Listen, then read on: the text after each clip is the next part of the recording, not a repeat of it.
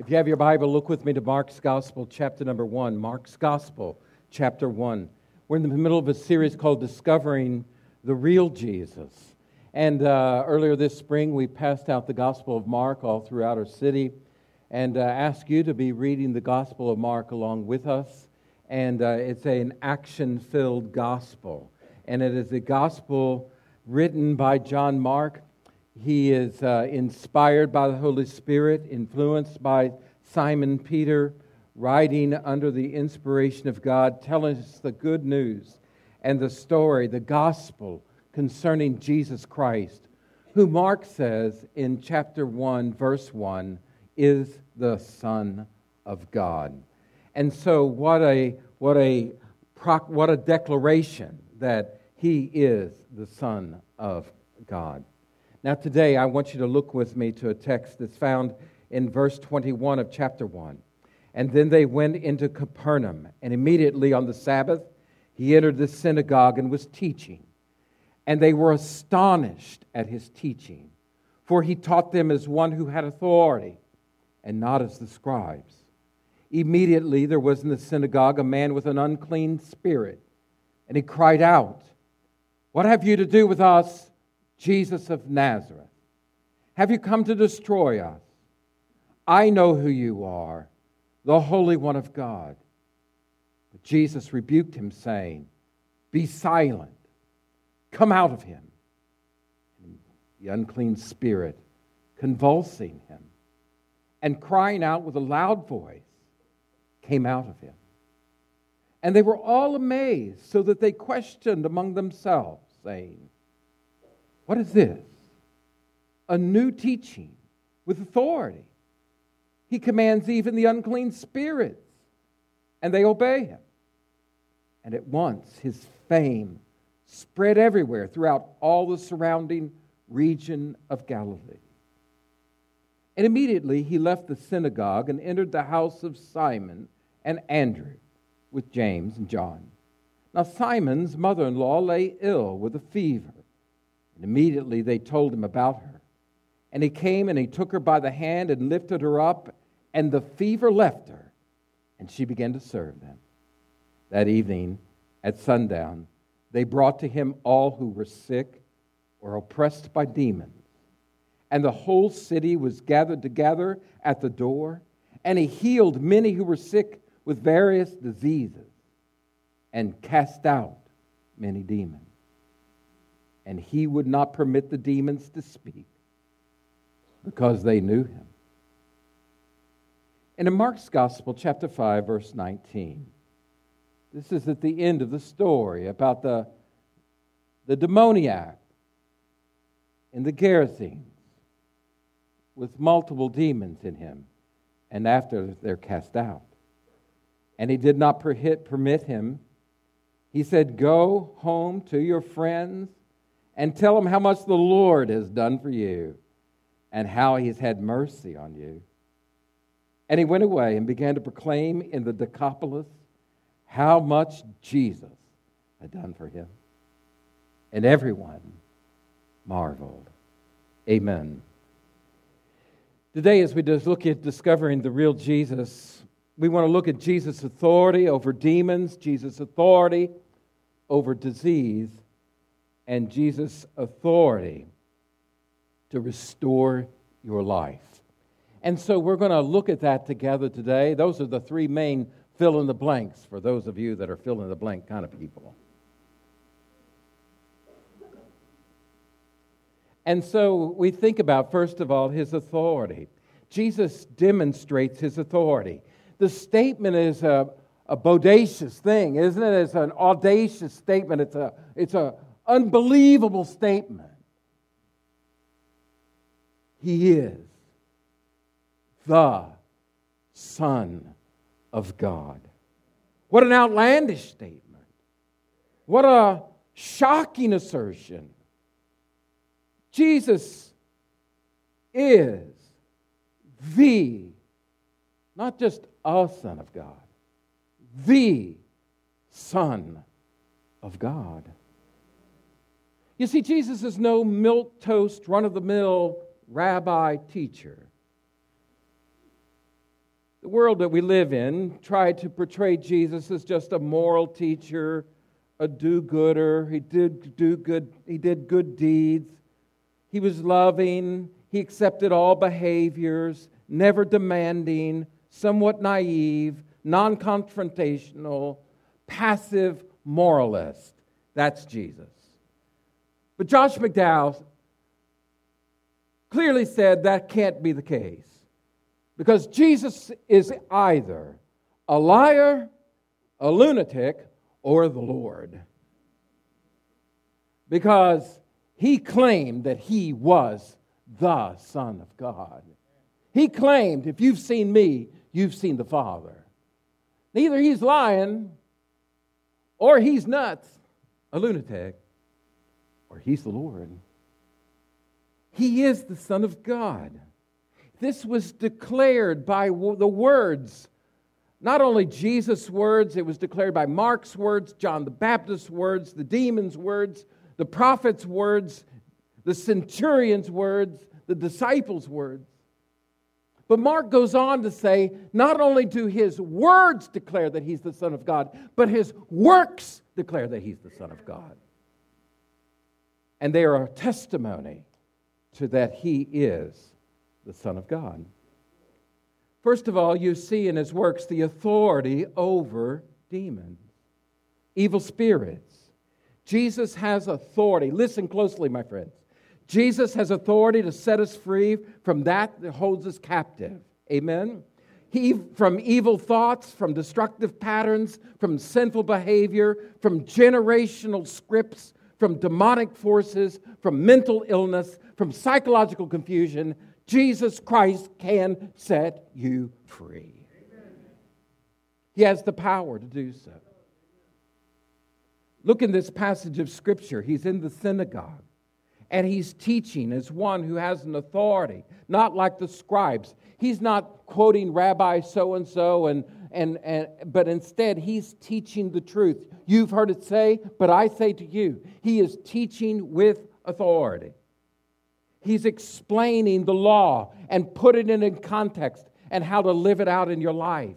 He's preaching the good news of hope in the kingdom and the coming and the establishment of God's rule and reign. He is teaching with authority. But not only is he teaching, he's demonstrating that indeed he has authority on earth to forgive sins by the way that he heals people. And notice immediately in the synagogue, there is a man with an unclean spirit, a demon. And he says, what do you have to do with us? Plural, multiple demons. Have you come to destroy us? I know who you are. I know that you're the one in authority. Listen, the demons have to obey Jesus because, my friends, they're subject to him. He's the author of creation, and they are subject to him. And so he rebukes them, says, come out. And they convulsed and cried out with a loud voice and came out. And they were amazed. And they said, what is this? It's a new teaching with power, with authority, that he commands even the unclean spirits, and they obey him.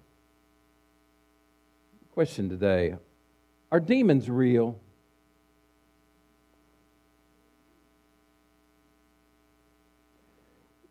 In this culture, we like to believe that demons aren't real. We want to believe in angels, we just don't want to believe in demons. That doesn't work out so well, does it? Are demons real? Well, let me ask you this question. Is there evil present among us?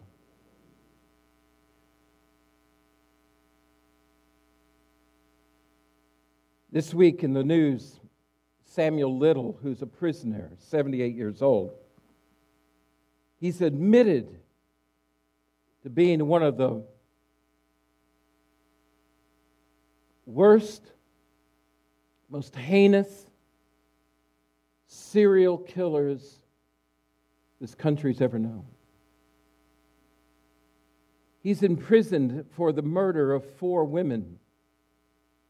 But he has confessed to ninety plus more murders over four decades in multiple states, and D N A evidence has now linked him to thirty-four murders, and he claims that he's murdered ninety. He raped, strangled, beat them to death, and dumped them to be found later. What kind of soulless evil? But he does have a soul. He was made and created in the image of God. Yet why would such a person do such heinous things? Because of evil present within him. Evil leading him to do the unthinkable. This is all around us. All we have to think about is yesterday's headlines in Virginia Beach. Right? DeWayne Craddock, forty years old, an engineer for the city for fifteen years of Virginia Beach, Virginia, a longtime city employee. He he kills twelve or thirteen. He he he wounds others. They're in the hospital. These are the people that he worked with. One gentleman, a co-worker, said, I was in the men's room with him, and, and when we were in the men's room, he said, I said, any plans for the weekend? He said, no, not really. He said, okay, well, you have a good day. He said, you too, have a good day. And moments later, he walks out of the men's room and begins to kill his co-workers.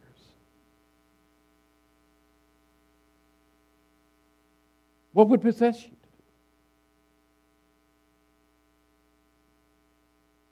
Senseless evil.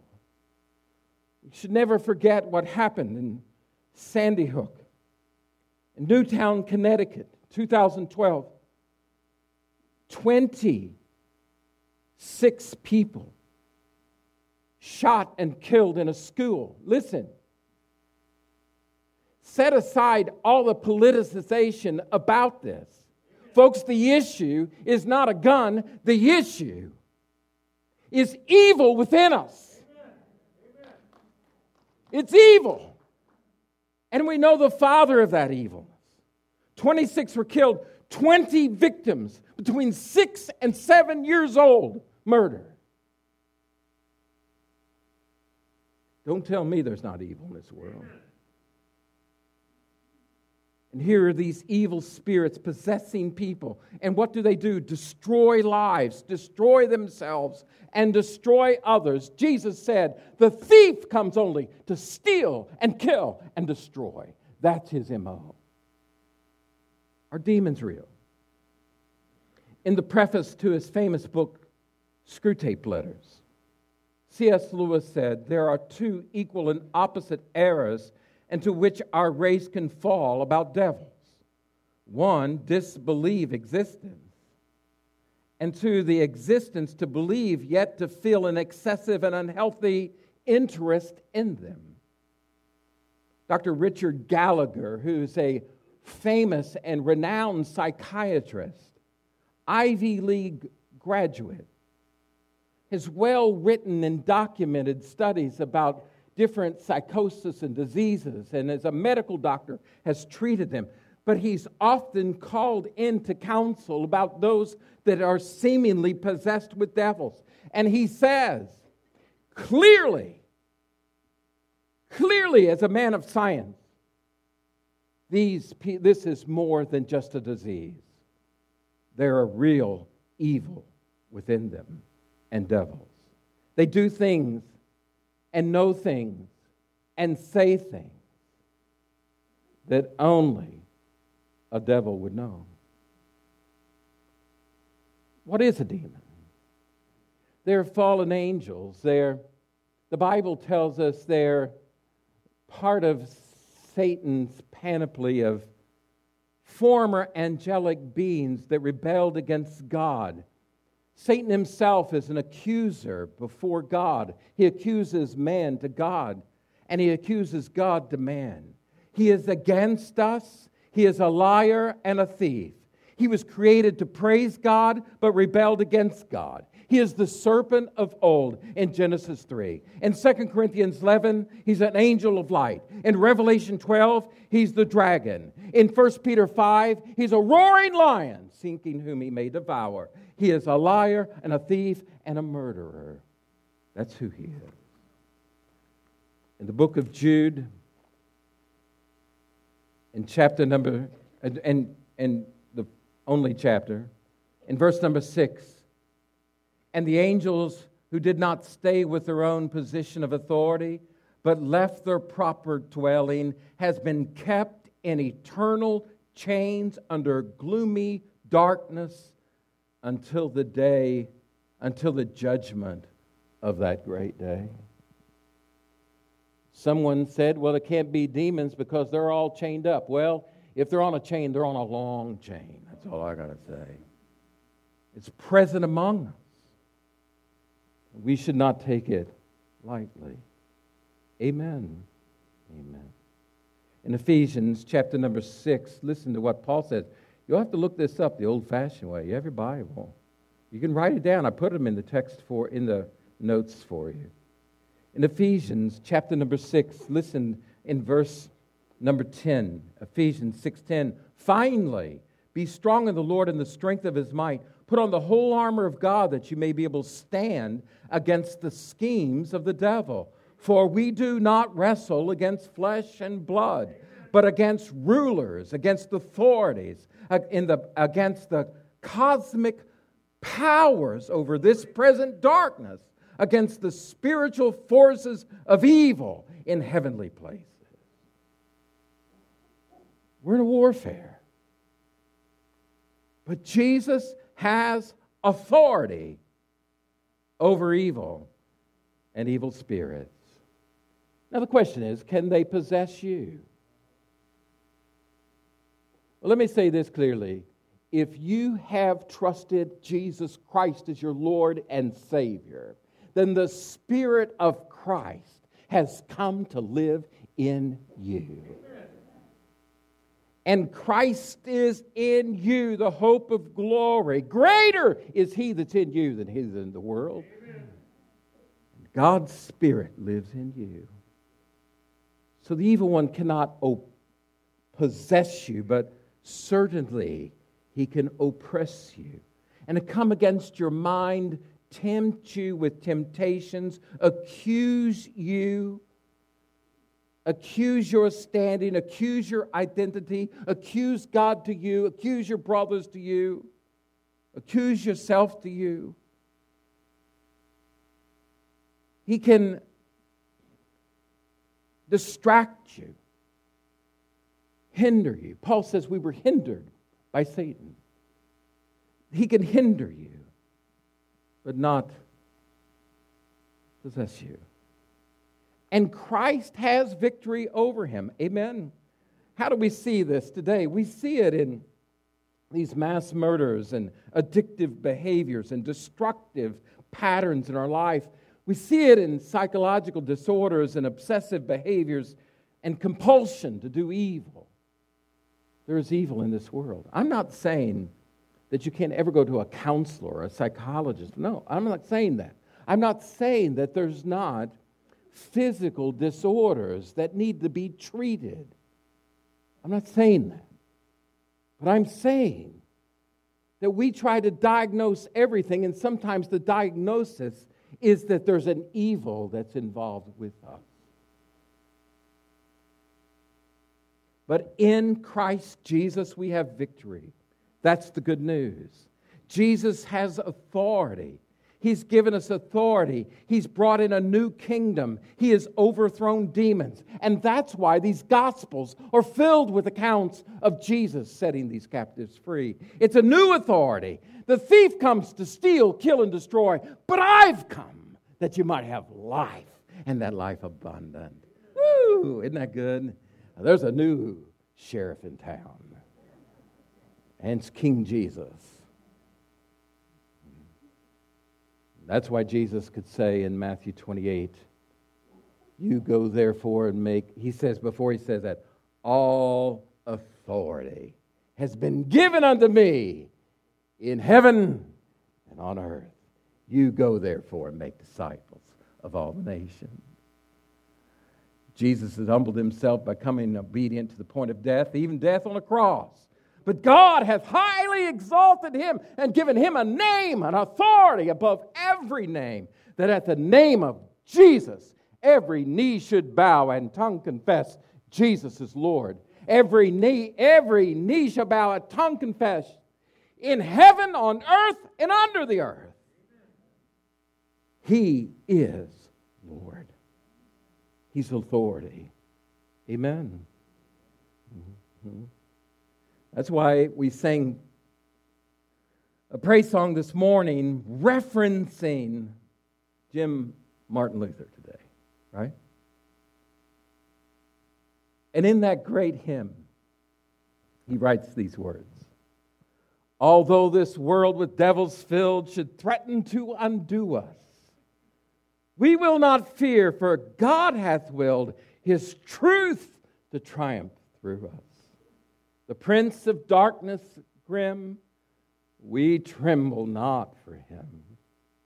His rage we can endure, for lo, his doom is sure. One little word will fail him. Yeah, what's that word? It's Jesus. Amen, amen. He has authority. He also has authority over disease. We've got to hurry. He has authority over disease. Look with me in this passage of Scripture. Notice how he he he heals. In verse number twenty-nine of Mark chapter one, it um, he says, he entered the house of Simon and Andrew and James and John. Now verse thirty, and Simon's mother-in-law lay ill with a fever. This is Simon Peter. So obviously Peter's married. He has a mother-in-law. Mull that over in your mind for a moment. She has a fever. They told her about it. He took her by the hand. He lifted her up, and the fever left. And she began to serve him. In the book of Exodus, chapter fifteen, concerning who the Lord is, and in one of the expositions of the name, I am Yahweh, or Jehovah, is I am the Lord your healer. He says, I won't put on you the diseases I put on the Egyptians. I am Jehovah Rapha, the God that heals you. In Malachi chapter four, verse number two, but you who fear my name, listen, the Son of Righteousness will appear with healing in His wings. He's a God that heals us. First Peter chapter two, verse twenty-four says, He Himself bore our sins in His body on the tree, that we might die to sin and live to righteousness. For by His wounds you have been healed. Amen. Isaiah, he's quoting. He heals us spiritually. He cleanses us from all of our sins. But in Matthew's Gospel, chapter number eight, in Matthew's Gospel, he references this. If you just look with me, you know, over a few pages, and listen how Matthew quotes the same passage.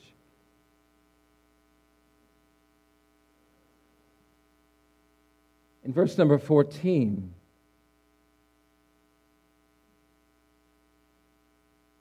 and he says, that evening they brought to him many who were oppressed by demons. He cast out the spirit with a word and healed all who were sick. And this was to fulfill what was spoken by Isaiah the prophet.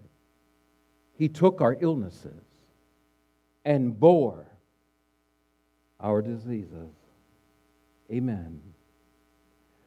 When John's disciples came to Jesus, they said to him, John wants to know, are you the one, or should we look for another? And Jesus said, you go tell John what you see and what you hear. The blind receive their sight, the lame are walking, lepers are cleansed, the deaf hear, the dead are raised, and the poor has the good news preached to them. Amen. Christ came to heal and to save. Christ has authority to heal. Amen? Would you say amen with me? Amen. Just tell your neighbor, he can heal you. He can. He can heal you. He made you, and he can heal you. Christ, secondly, Christ bore our sins on the cross. He paid for the consequences of our sin. He died the death that we deserve, and now we have life through Jesus Christ. Jesus said, in order that you may know that the Son of Man has authority on uh, the authority to forgive sins, he says, take up your pallet and go home. Listen, which, which is easier to do? To heal a man or to forgive a man of sins? Only God could do either one. Jesus said, so you know that I have the, right, the authority to forgive. I'll do this miracle and show you that I am God in the flesh. We'll talk about that next week. Second thing is, understand, not everyone is healed here. Amen? We're not all here healed here. Sometimes he gives us favor, and we are healed here temporarily. Yet we all die. Because this is not the land of the living, this is the land of the dying. We are going to the land of the living, hallelujah. Where will, there will never be any more death. In this world, we live in sin and suffering and brokenness and hardship and evil. But someday, oh, someday, we'll know the full healing of our Lord. Someday, Revelation twenty-one says, there'll no more tears, no more sorrow, no more pain ever again. Those things are passed away. Amen? Countless times I've been beside some of you as a loved one died, and we prayed. We asked God to heal. Sometimes he did, and sometimes he's extended days. Sometimes he showed amazing favor. Sometimes it's boggled physicians' minds of how God has answered prayer. Sometimes they've gone on. But God didn't forget them. I'm telling you, the last breath here is the first breath there. Woo! And it's glorious, filled with healing in our life. Amen. Folks, understand this. God is sovereign. Tell your neighbor, God is sovereign. He not only is sovereign, tell your neighbor this, God is good. Tell your neighbor this, he never makes a mistake. You see, God is good. And he's right. And God's for us. And God is worth with us. And he's trustworthy. Next thing is understand that God's grace is sufficient. He will give you the grace to deal with whatever the sickness is in your life. First Corinthians chapter twelve. I think I have the scripture. Uh, do, I don't know if I have the scripture on the board. I don't think I, I do. First Corinthians chapter twelve, verse number seven. First Corinthians chapter twelve, or Second Corinthians chapter twelve, verse number seven. Look with me. Paul is suffering. He said, to keep me from becoming conceited because of the surpassing greatness of the revelations. A thorn was given me in the flesh, a messenger of Satan to harass me, to keep me from becoming conceited. Three times I pleaded with the Lord about this, that it would leave me. But he said, listen, my grace is sufficient for you, for my power is made perfect in weakness. Therefore, I will boast all the more gladly of my weaknesses, so that the power of Christ may rest on me. For the sake of Christ, then, I'm content with weaknesses, insults, hardships, persecution, calamities, for when I am weak, then I am strong. Amen. Listen, the life of Jesus is manifest in your life, either in your living or in your dying. Should Christians pray then, Pastor, for the sick? Huh. Absolutely, yes, we should pray for the sick. With, look with me in your Bible to the book of James. Book of James, chapter number five. If you have your Bible, look with me, or you can look at the scripture later. If anyone among you is suffering, let him pray, verse thirteen. Is anyone cheerful? Let him sing praise. Is any among you sick? Listen. Let him call for the elders of the church. Let him pray over him, anointed him with oil in the name of the Lord. And the prayer of faith will save the one who's sick, and the Lord will raise him up. And if he's committed sins, he will be forgiven. Therefore, confess your sins to one another and pray for one another that you may be healed. The prayer of a righteous person has great power, and it's working. God's people should stand and not feel ashamed to ask Almighty God to heal people. Amen. And to save them. Amen. Amen. He holds it in His hand. Finally today, He has the authority to restore life. That man that was filled with devils in chapter number five, the demoniac, those devils are cast out of him and go into the swine or drowned into the sea. And this man is now sitting in his right mind, fully clothed, and the people of the town come out and see him, and they can't believe it. And Jesus, he said to Jesus, I want to go with you. And he said, no, you stay here. And you tell everyone as a testimony what the Lord has done for you. And you know what he said? He went everywhere within the ten cities region, the Decapolis area, and he told them what Jesus had done for him. He equates Jesus with Lord. The Lord had changed his life. He took a man that was captive and made him free. And that's what the Lord can do for you. Listen to me. He can set you free to live life like you've never lived it before. Amen. Number two, he can teach you to learn. This man sat at Jesus' feet. He was absorbing and learning. And you can learn about the things of God and learn about righteous living and learn about the law as God meant it and learn about God's grace and learn. He can change you, transform you. And he frees you to love because life's not about you anymore. It's about the King and his great kingdom. Amen. That's what God can do for you. He can set you free from any dev, devil or demon. And he can set you free and heal you inside and out. Amen. Heal your mind. Heal the darkness that comes against your very soul, the very accusation that you're nothing. And the Spirit of God can set you free that you are a child of God. That's the authority of my Savior and my King. Amen. Father in heaven, thank you for your word. It's powerful and true and life-changing. Father, I thank you that Jesus is no ordinary man, no ordinary teacher, but he is, as he demonstrated and as he declared, the Son of God. In Jesus' name, amen. Today, as we sing this last song, if God is speaking to you and you want to pray, then please come, and one of our um, ministers would love to pray with you today. If you recently took my Discovering Church membership class, I would like to introduce you to the church. If you would come forward in this last song as well, I'd like to introduce you to the congregation this morning. So won't you come? Come now. Let's stand together.